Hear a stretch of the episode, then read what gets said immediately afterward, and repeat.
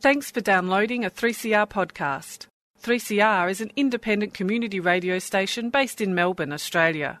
We need your financial support to keep going. Go to www.3cr.org.au for more information and to donate online. Now stay tuned for your 3CR podcast.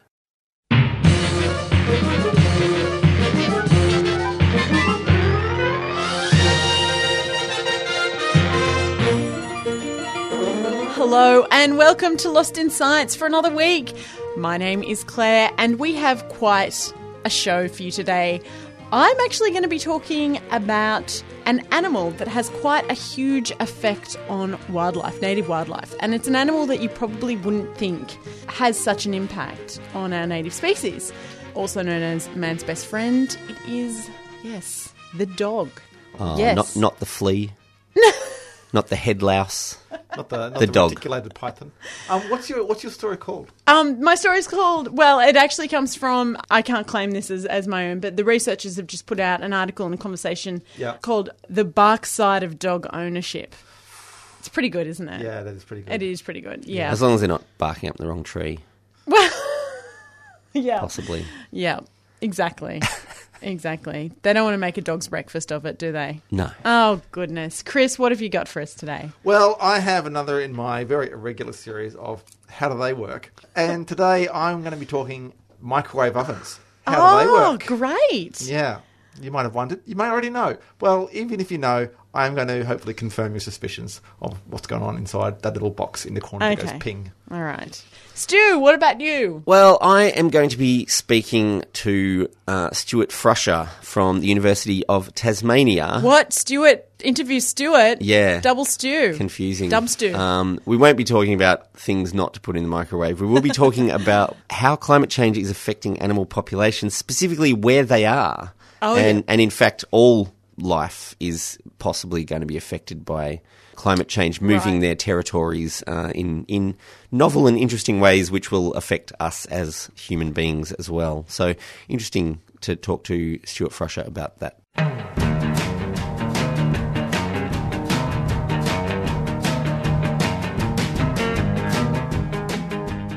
All right. So when you think about feral animals killing native animals, what sort of ferals do you think about? Probably mostly cats Yeah, cats. and foxes. Yep, foxes, maybe cane toads. Oh yes, Yeah. Or maybe um, rats if they're out competing, or rabbits. Um, water buffalo, water buffalo. Yeah. Goats, feral pigs. pigs. Yeah, The point is, um, we, we There's a lot of them. There is a lot of them. We hear a lot about them in Australia. Um, but one that we certainly don't hear much about is dogs. Oh, Yeah, our best friends are sort of immune to the same vitriol that we reserve for the other feral pests in Australia. But a new review by Australian researchers looks into the worldwide impact of domestic dog populations on wildlife, especially those wildlife that are on the threatened or vulnerable list. And the results are quite surprising. So, to get a big picture of dogs around the world, because we're talking about the whole world, not just Australia, it's globally estimated there are about 1 billion dogs in the world. That's a lot of happy little dog faces out there, isn't it? yeah. That's a lot of pats waiting to That happen. is a lot of tails wagging. Um, they're classified into three groups based on their interaction with humans. So you've got feral dogs. Obviously, they have little to no human interaction. They're probably less less about pats and more about um, barking and biting. You've got free ranging dogs that might have some interaction with humans, but spend a fair bit of time getting up to their own mischief. So like the Maybe in Sober, that dog that wandered from town to town saving people. Uh, yeah, like um, that guy. Okay. Yep. Or like, that like Benji. Particular, do you want to go through every dog and me to categorize where Yeah, they sure. stand? Yeah, Why Rin, not? Rin Tin Tin. Yeah. Where, where does he Rin come Tin in? Tin, where did- well, he might sit in the third category, which is the dogs that ha- are completely dependent on humans. Would you Right. say that? Yeah, yeah. Yeah. Although Uh, he did save a lot of them as well. Yeah, so- and I'm thinking now Brain from Inspector Gadget, who did more of the saving, wasn't dependent on humans at all. The humans were dependent on Brain. Mm. Yeah. Anyway, so the completely dependent dogs, that would be most dogs in Australia. Would most be. domestic dogs. Yeah, Yes, yeah. most domestic God, they're dogs. dependent. So, what we already know is that all these types of dogs can have negative impacts on biodiversity in different sorts of way. And as an aside, in this paper, um, I love, or at least in the conversation article that went along with it, I love the use of the word ecological paw print to look at how the dogs um, impact on the environment. Very good. Very good, isn't it? Yeah.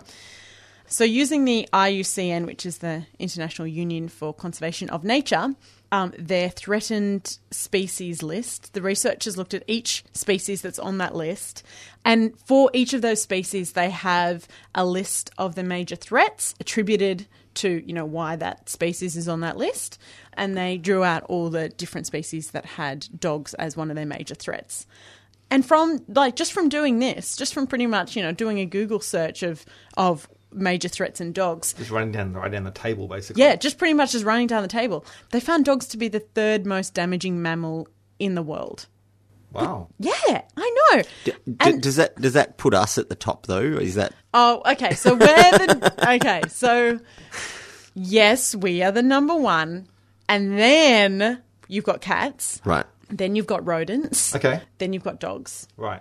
Yeah. So we're not on the list. We're kind of above. We're like a super threat. It's it's Yeah. just it's just a given that It we're that we're a doing all of the damage. Yeah, because everything else on that list that's like, you know, habitat destruction and Cats and dogs. yeah.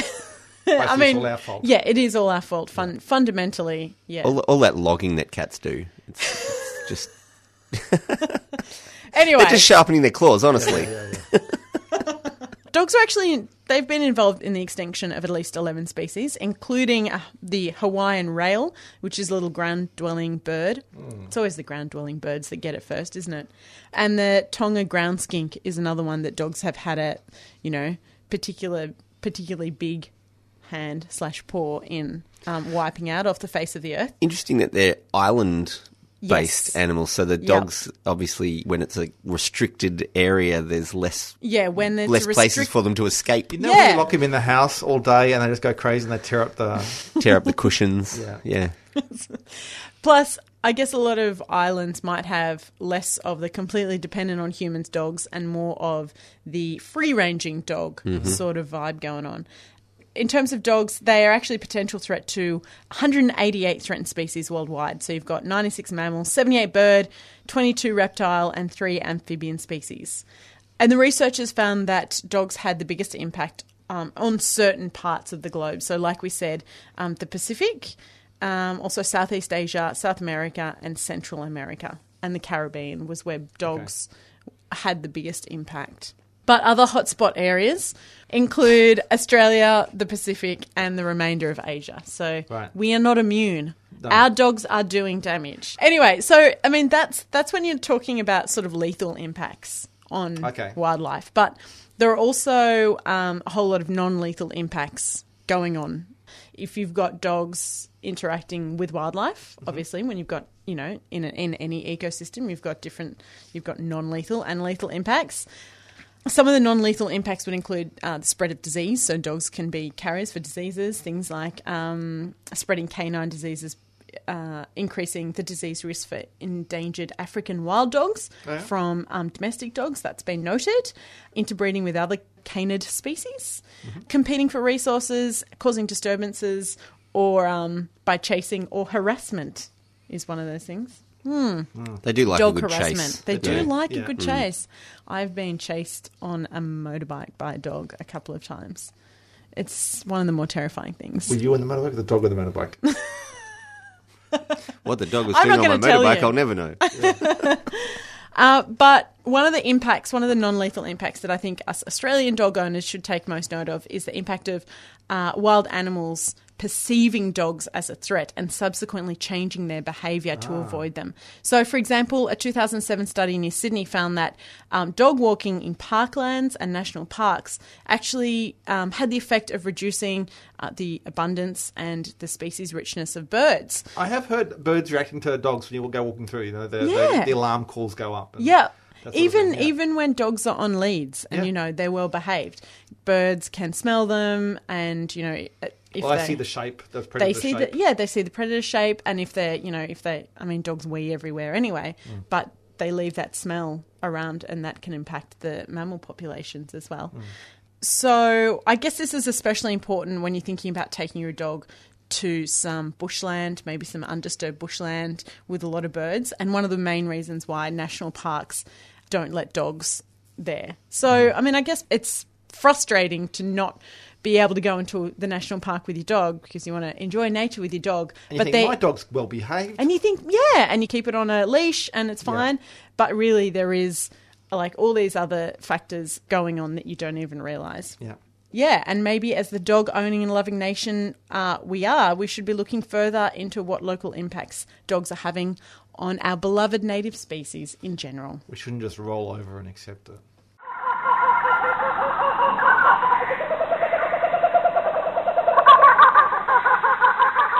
Microwave ovens, how do they work?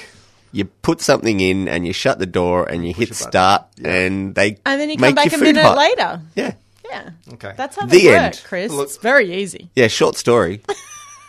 Let us let us make it a bit longer than that. Let's do the long version, a slightly longer version. You're going to make a short story long. Okay, fine. make it All so right, long. okay. I am going to de-microwave this whole thing. We're going to not have a quick um, resolution. Um, so, okay, what do they do? It's pretty obvious from the name. They cook your food using microwaves. I know what you're thinking. What is a microwave? A microwave is on the electromagnetic spectrum. Bingo. It's somewhere there. I don't know where. Well, it's it's normally depicted as being between radio waves, Okay, so end, that- and infrared light, which is kind of getting the, Ah. the visible well, towards the visible spectrum. Obviously, infrared light is not visible. So if we were to visualize this wave, how big would it be? Well, this is an interesting question because that when I say that where it is on the spectrum, this has kind of changed a little bit over time because now we are using higher frequencies for our radio transmissions, for our data transmissions, because the higher frequency you have, the more data you can transmit. So the frequency of them is 2.45 gigahertz, uh, which equates to about 12.2 centimeters wavelength. So, okay, the microwave oven uses a it produces its strong, intense microwaves using a device called a magnetron which is a pretty cool Magnetron. A Sounds like a ride I went on once. I, I think yeah, I've been that one. That was the gravitron. Yeah, the gravitron. Yeah, yeah. Oh, The I Megatron so sounds like a after that. villain from Transformers or something. So, Somewhere so between that. Yeah. magnetrons were developed in the 1940s for use in radar. Um, you know, they're using like microwaves for radar because the higher frequencies you get, also the more directional they are. So they were using, uh, they used to produce a strong microwave pulse for radar. Because the, because the idea of, of heating food with radio waves had existed prior to this, but they, they're making these, these these powerful microwave transmitters, and one of the guys who's working on a guy called um, Perry Spencer, he noticed that the, the chocolate bar in his pocket melted when he was near the um, the magnetron. So then he tried it with some popcorn, and that worked. And then- Really? and then the That's third thing they tried was an egg, which then blew up in their faces. And fortunately, that does not happen when you put your mobile phone near an egg. So d- does that also mean that he was getting slightly cooked by the magnetron while he was observing these things happening? quite possibly a little bit. Um, so it probably wasn't safe to be standing in front of. However, the it's look it is an interesting thing because they don't penetrate far into into tissue. It's kind of a um is kind of a payoff there, and it also depends on the kind of shielding that you have and this sort of stuff. I was going to say, but humans are full of the key thing that that um, microwave ovens need in order to cook things, which is basically water. Water. Yeah. So the way they work is through something called dielectric heating, which is essentially where the the, the water molecules that are in the, that are in the water or in the food.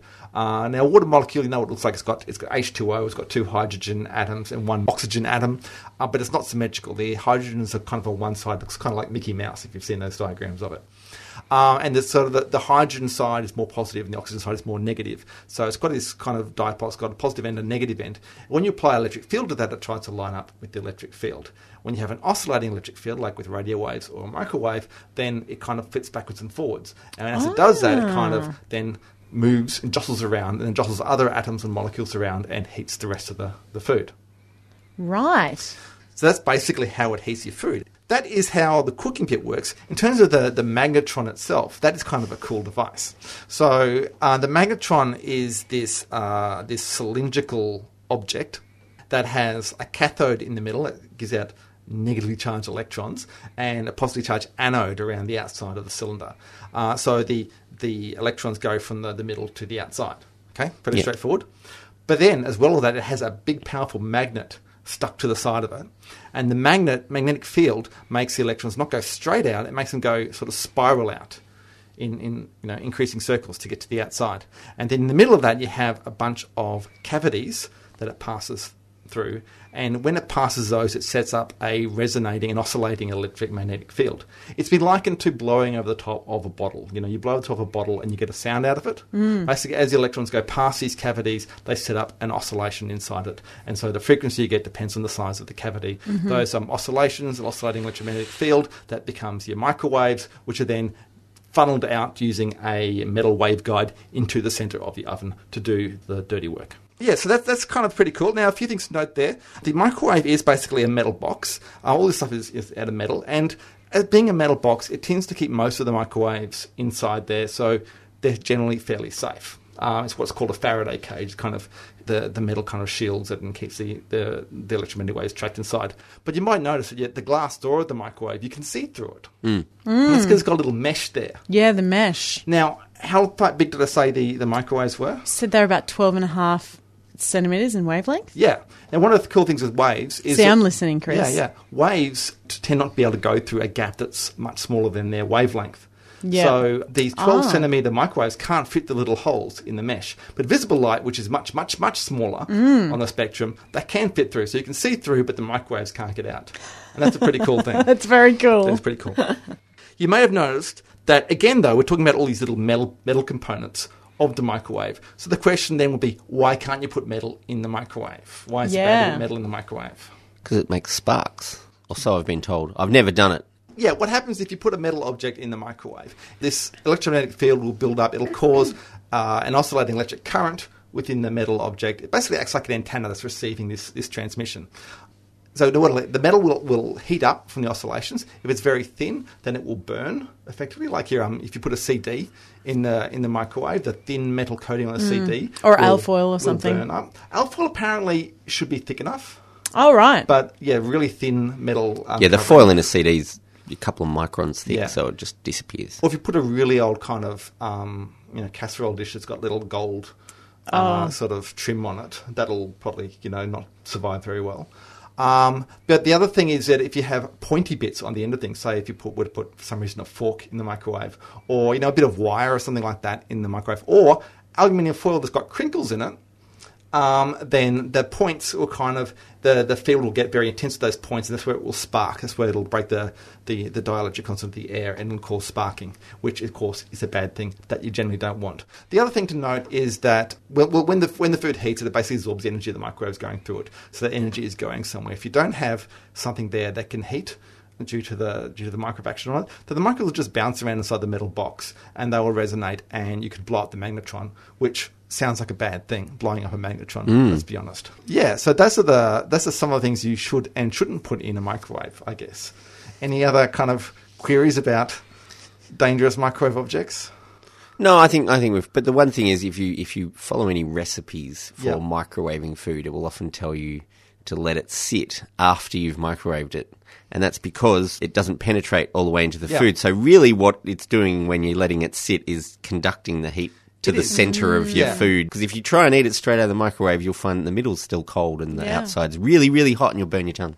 Yeah, basically. Um, it's not the actual microwaves being stuck in there. There's no radiation left in your food. So it's not dangerous. But yeah, you're quite right. Um, so stir your food and enjoy the miracle cooking of the future. Across Australia on the Community Radio Network, you are listening to Lost in Science. The impacts of a changing climate are already being recorded and felt in various parts of the world, and scientists are among the first on the scene to notice and record and analyse what's actually happening. So, one of the things that's um, going to really be impacted by a changing climate is not just human activity, but the activity of other living things as well.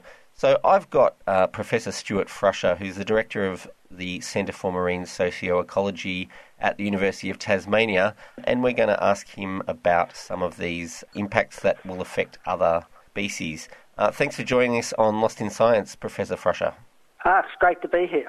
So the impacts of climate change are, you know, I mean, pe- people are worried about, you know, the changing climate, but I think for the most part, the extent of the change is probably escaping a lot of people. What what sort of things are going to be impacted by changing climate over or throughout the world? Well, look, to put it very easily, basically everything.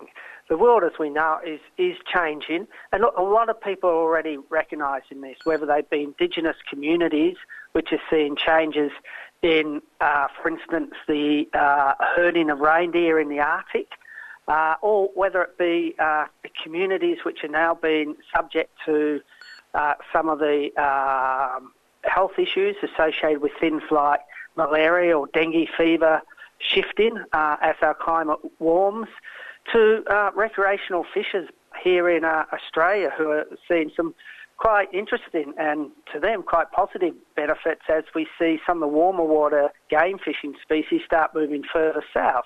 So uh, you mentioned the uh, the Arctic and Indigenous people in the Arctic. So those extremely cold environments are they sort of showing changes more rapidly than other areas, or is this sort of a global effect?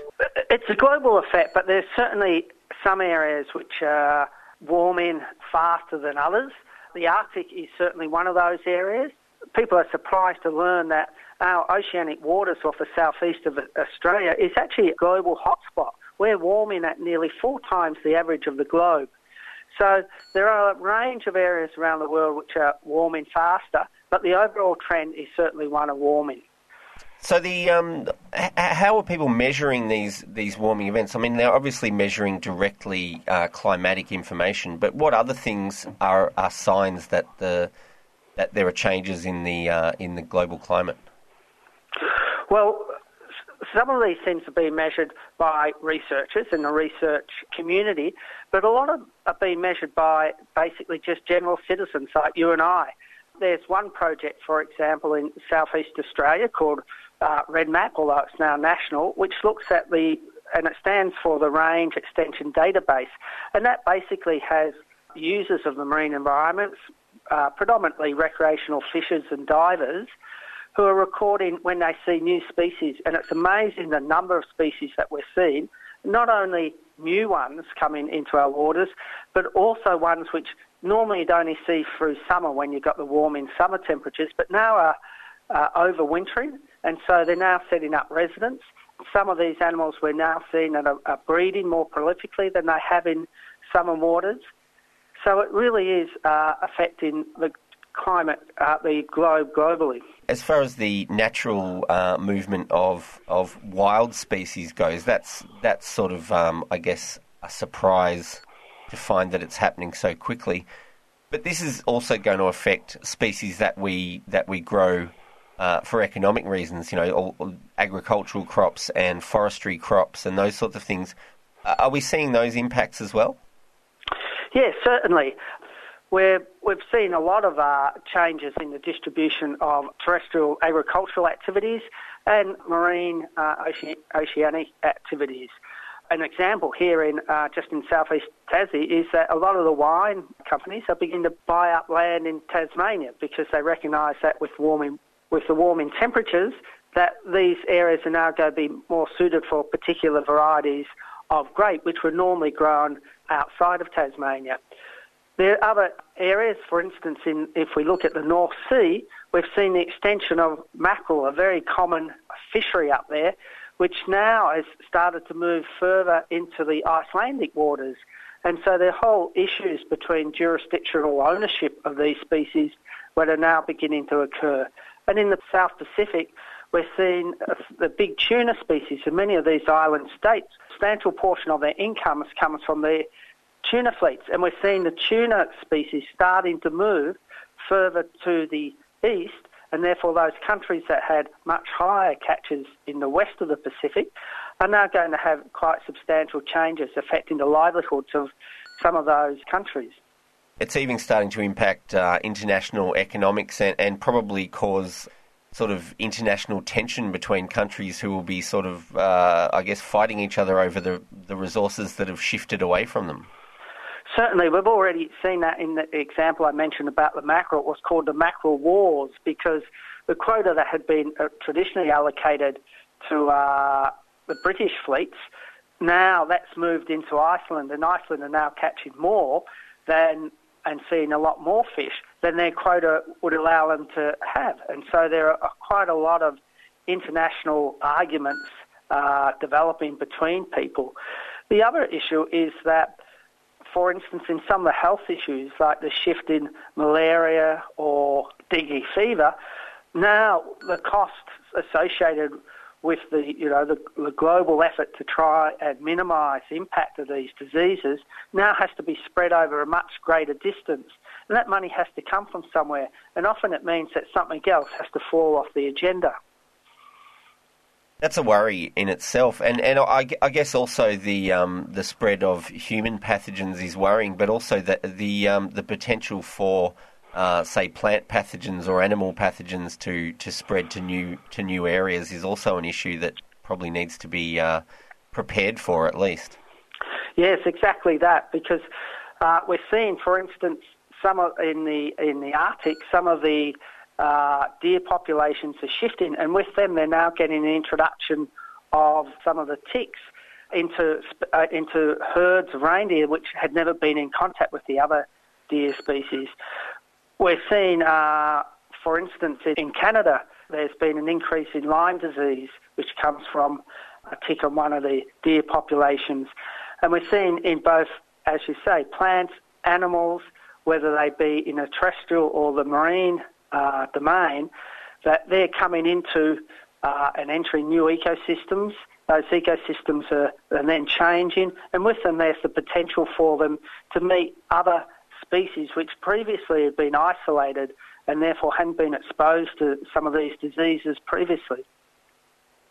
It seems like the um, the impacts are going to be pretty wide ranging, and it's quite obvious that it's not just a theoretical concept um, that global warming is already having uh, global climate change rather is already having an effect on natural populations and on uh, human agricultural activities as well, which is it's all quite uh, worrying, really. Yeah, the, the, the we've seen on uh, in the terrestrial sphere, we've seen a shift poleward of approximately 17 kilometres per decade, and in marine taxa about 72 kilometres per decade. And in the sea, what we what we see is a species moving deeper, and on the terrestrial, we also see them going up mountains. And coffee is an example of that, where where a lot of now coffee plantations are beginning to move up mountains.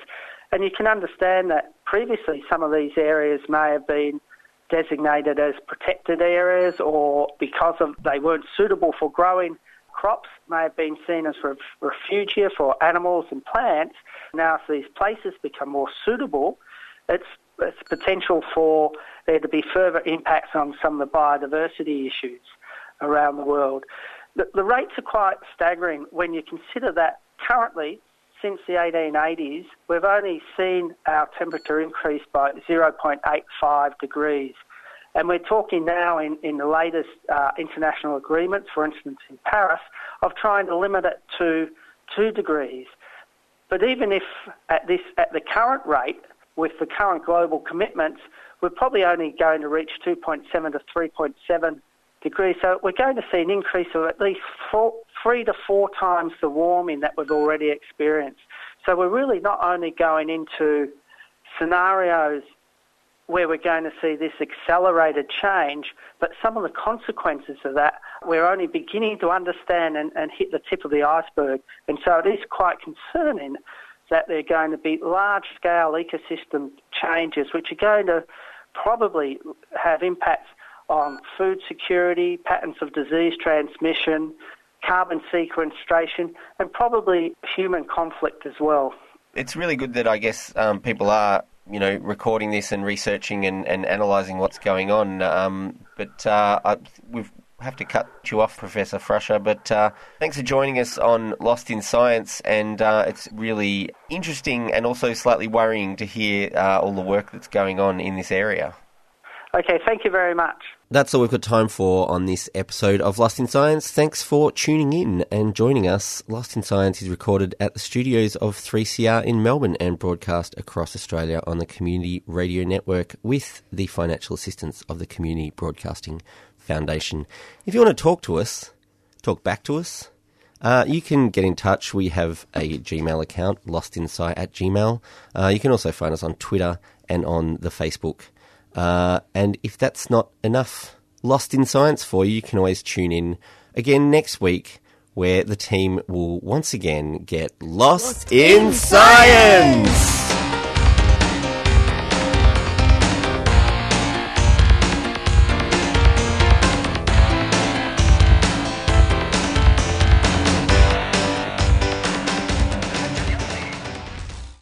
Thanks for listening to a 3CR podcast.